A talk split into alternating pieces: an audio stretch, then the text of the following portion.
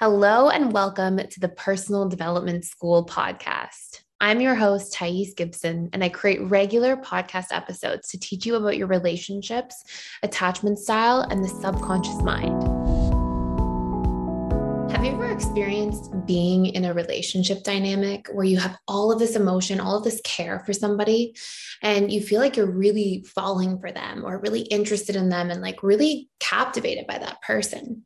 But then you find yourself becoming very afraid of them catching on to the fact that you're feeling like that. Maybe feeling afraid that they'll know how much you care, or feeling afraid of showing too much emotion or expressing yourself too much in case they think that you're too into them. And if this sounds like you to any degree, you may be some sort of avoidant attachment style, either fearful avoidant or dismissive avoidant. And you may be struggling with the core wound I am powerless. Now, this is an experience that, you know, on a conscious level, you might be like, I don't feel that way about myself.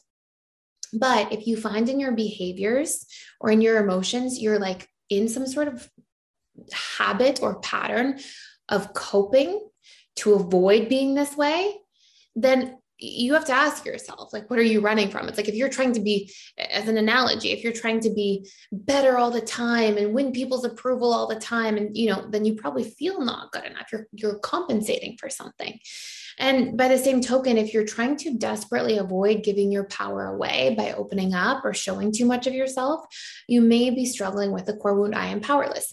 So i want to take you through in this video a little bit about um, where this might come from, like some of the root causes of the I am powerless core wound, how they apply to our avoidant attachment styles, and then how you can actually learn to um, recondition this wound, but also not have to feel like relationships are a power struggle, because on some level, this has a huge impact on exactly that.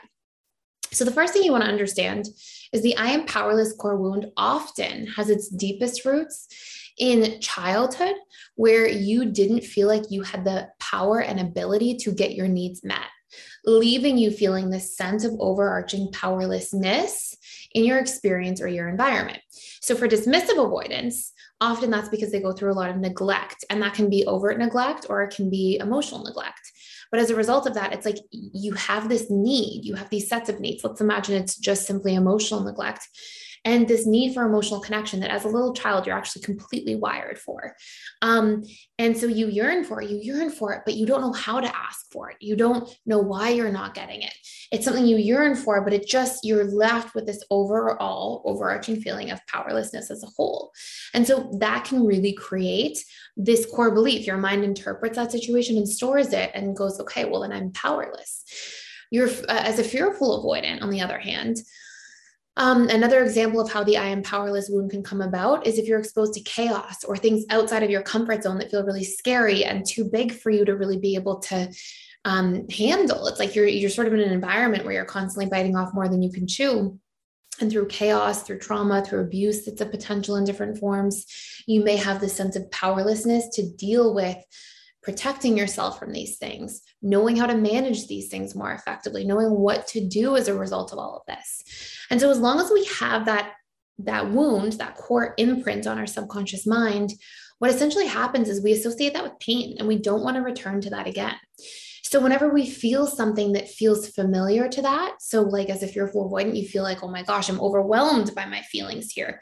I, am outside of my comfort zone um, in this relationship dynamic or situation. Or as a DA, if you feel like, oh my gosh, I'm I'm attaching to somebody, I feel like I might need them and I'm I'm scared I might be neglected by them again. We get so afraid of reliving that feeling of powerlessness that we do all these interesting and sometimes chaotic things with a lot of downsides to avoid feeling like that. But often, exactly the way we're coping to avoid feeling like that um, doesn't really have a lot of positive impact on our relationships long term. It can actually be something that leaves us feeling more powerless later on. So, in some examples here, you'll see that a dismissive avoidant will avoid giving their power away, quote unquote, by avoid sharing how they emotionally feel about somebody, by avoiding giving too much validation, by avoiding opening up, by avoiding um, really allowing an attachment to exist or take place because they may fear, oh my gosh, I'm just gonna, you know, feel pain from from attaching too deeply. And so in all of these ways that they try to avoid that closeness you know sometimes that creates more conflict in a relationship that then leaves them feeling powerless. Or sometimes they get criticized in a relationship and they don't know how to be different or show up differently or they don't really understand what's going on. And, and so that can feel them leave them feeling powerless again.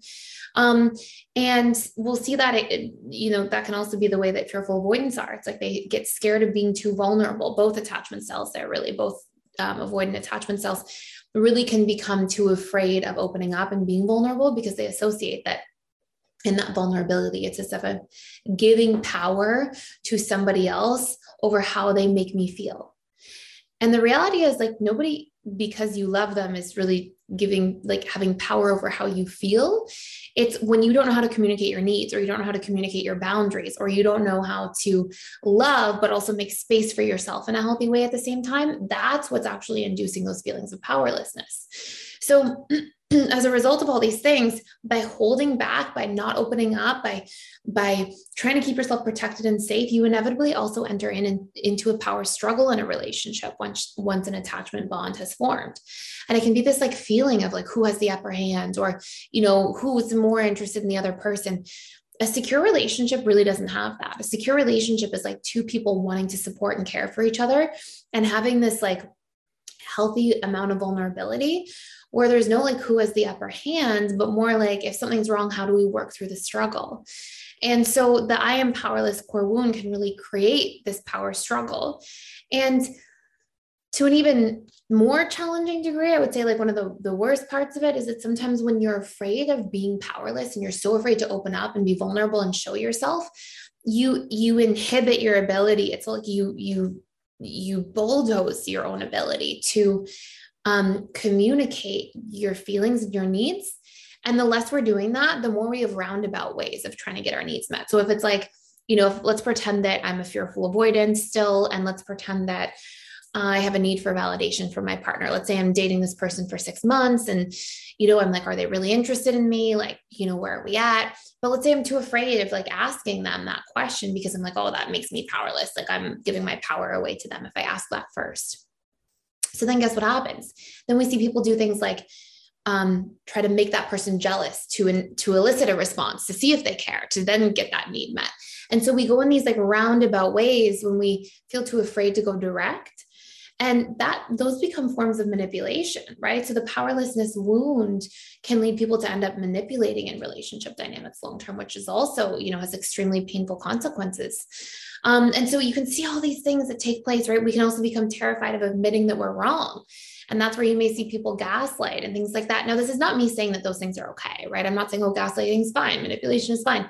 It's me trying to draw some awareness for you to understand um, how these things come about. But I want to share with you how to actually move through some of these things as well. Um, so if you see yourself in any of this, the first step is to have to, compa- to have compassion for yourself and understanding um, because we don't beat ourselves up into being better. Just because we were raised in a system where we were punishment where we were punished and rewarded that doesn't actually that's not actually conducive to growth. What is most conducive to growth is um, curiosity and working to inquire and understand over judge and to then come up with you know some compassionate strategies for accountability and growth. Because when we just beat ourselves up more we get lost in the story of ourselves. I'm bad i'm this i'm that me me me me me. And we go away from like actually solving for the problem. So important things to keep in mind. But anyways um so if you see this dynamic you want to start reconditioning. And essentially you have this idea about yourself and it won't be conscious. Like your conscious mind will probably not be like i am a powerless person. I feel that way. But your subconscious mind if you pay attention is like always coping with this and trying to avoid feeling like this at all costs. And it's afraid of reliving this. So on some level it, it's assuming it. And the first step is to learn to recondition. And and you know i've got a lot of videos on this channel about reconditioning and reprogramming. Um, but i have a free course you can check out as well I'll give you some steps here too in a second, but I have a free course if you want to go and do a deep dive. It actually covers all the major core wounds, and it's called the Emotional Mastery and Belief Reprogramming course. You can check it out for free um, for seven days. And the link is below, and that link gives you access to all of PDS. Um, that gives you access to all the other 55 courses we have. Um, that I've personally written and recorded and filmed and created and, and had an amazing amount of help from a wonderful team that I have to produce the course and, and make it interesting in terms of the, the footage and all that good stuff. Um, and then there's workbooks with, with all the courses and um, I also do four live webinars a week with all of our students. You can come in, ask me questions on video. Um, we can chat, or you can do it just in the typing if you um, don't want to be on camera. That's totally fine. Um, so there's all kinds of cool stuff in there. We have daily community events where you can practice communicating with people. You can, you know, there's all kinds of cool stuff. So, anyways, you can check it all out for free down below. But when you are um, reconditioning this, I mean, there's a whole bunch of approaches you can take to reprogramming, but one of them is just to look for proof over and over again of how you're not powerless, how you're empowered. And the opposite and, and the healing of the powerlessness wound, it's not to become the most powerful person in the room or to be the most powerful person in the world or to control other people. None of those are, are healthy strategies to get your power. What we're looking for is personal empowerment, power over on our own emotions, power over our own ability to communicate, um, the strength and courage that's actually quite empowering to be vulnerable, to open up, to share, the personal empowerment of knowing ourselves, knowing what we want, and then taking steps towards that in our life, not because of you know some external societal influences but because of this is what I'm I'm passionate about. This is what I care about. This is what I want to show up for. This is what fuels me.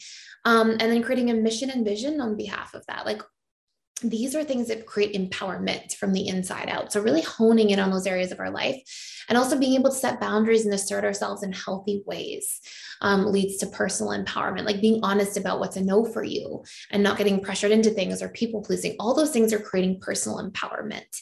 And then from that, you can also look for proof of where you're already doing some of those things. You can look for it's repetition and emotion that reprograms. So whether you're doing that through actions and behaviors, like doing those things I just mentioned, or looking for evidence of how those things are available to you and how you do have things that are already making you personally empowered and validating that and, and rinsing and repeating that validation towards self all of those things are going to fire and wire new neural pathways. And as long as you're not buying into this old narrative and trying to cope to have power over other people and do all those things, you, you, it's like you, you pull out of that like investment into I'm powerless and trying to deal with it. And instead, you put your energy into trying to personally empower yourself and see how you already are empowered. And the repetition and emotion of that across 21 days will be a huge step to reconditioning.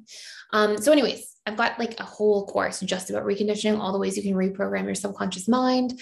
Um, lots of cool stuff. So you can check that out inside the school using the link below. And I hope this all makes sense. Um, and thank you so much for watching and for being here. And please like, share, and subscribe if you are enjoying this channel.